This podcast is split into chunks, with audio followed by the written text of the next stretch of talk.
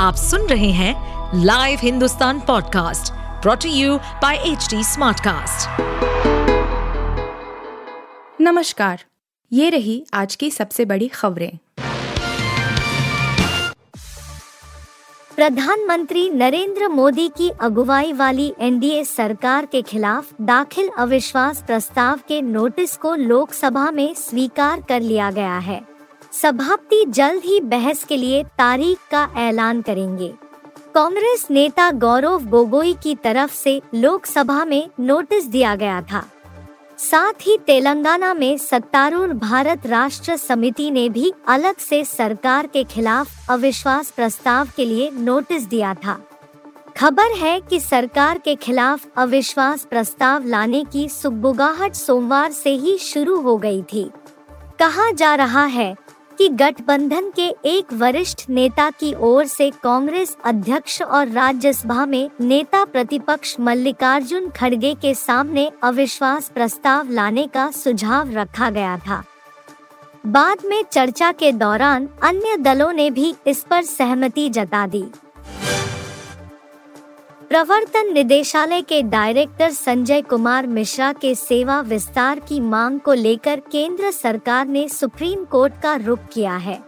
Solicitor general Tushar Mehta के माध्यम से बुधवार को अर्जी दाखिल की गई है, जिस पर अदालत ने गुरुवार को दोपहर साढ़े बजे सुनवाई पर सहमति जताई है। दरअसल केंद्र सरकार ने संजय कुमार मिश्रा को तीसरा सेवा विस्तार दिया था जिसका कार्यकाल नवंबर में समाप्त हो रहा है। लेकिन इसे अवैध बताते हुए इसी महीने की 11 तारीख को उच्चतम न्यायालय ने आदेश दिया था कि वह 31 जुलाई तक पद छोड़ दे और दफ्तर खाली कर दे। असम में ट्रिपल मर्डर एक सनसनीखेज मामला सामने आया है।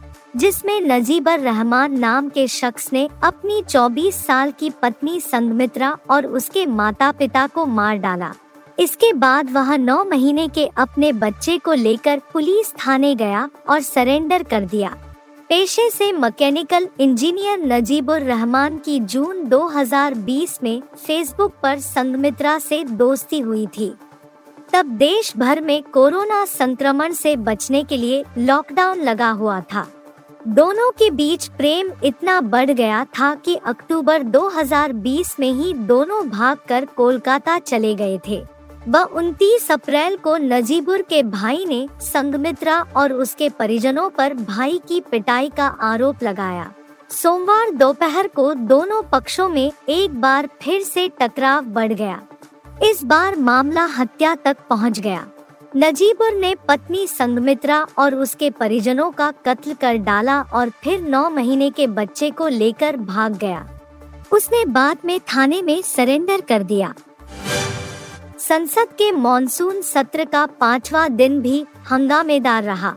इस बीच लोकसभा अध्यक्ष ओम बिरला ने कांग्रेस सांसद गौरव गोगोई द्वारा सरकार के खिलाफ लाए गए अविश्वास प्रस्ताव को चर्चा के लिए स्वीकृति दे दी है। कांग्रेस के अलावा तेलंगाना के सीएम केसीआर की पार्टी बीआरएस की ओर से भी मणिपुर मुद्दे को लेकर अविश्वास प्रस्ताव का नोटिस दिया गया है। बीआरएस की तरफ़ से सांसद नामा नागेश्वर राव ने ये नोटिस लोकसभा महासचिव को सौंपा है।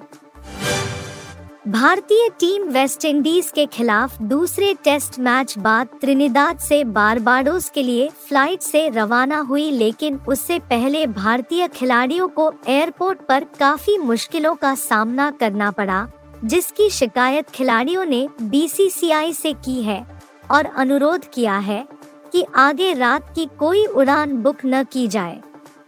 भारतीय टीम रात 11 बजे त्रिनिदाद से उड़ान भरने वाली थी और बाराबदोस सुबह पहुँचने वाली थी। हालाँकि फ़्लाइट ने सुबह तीन बजे उड़ान भरी और सुबह पाँच बजे ही बाराबदोस पहुँच गई।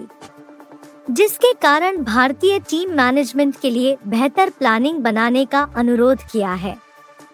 उन्होंने देर रात की बजाय सुबह उड़ान भरने के लिए कहा है। आप सुन रहे थे हिंदुस्तान का डेली न्यूज़ रैप जो एच टी स्मार्ट कास्ट की एक बीटा संस्करण का हिस्सा है। आप हमें फेसबुक ट्विटर और इंस्टाग्राम पे एट एच टी या podcasts at hindustantimes.com पर ईमेल के द्वारा सुझाव दे सकते हैं। इस पॉडकास्ट पर अपडेटेड रहने के लिए हमें फॉलो करें एट एच टी हम सारे मेजर सोशल मीडिया प्लेटफॉर्म्स पर मौजूद हैं। और और ऐसे पॉडकास्ट सुनने के लिए log on to W W W dot H T Smartcast dot com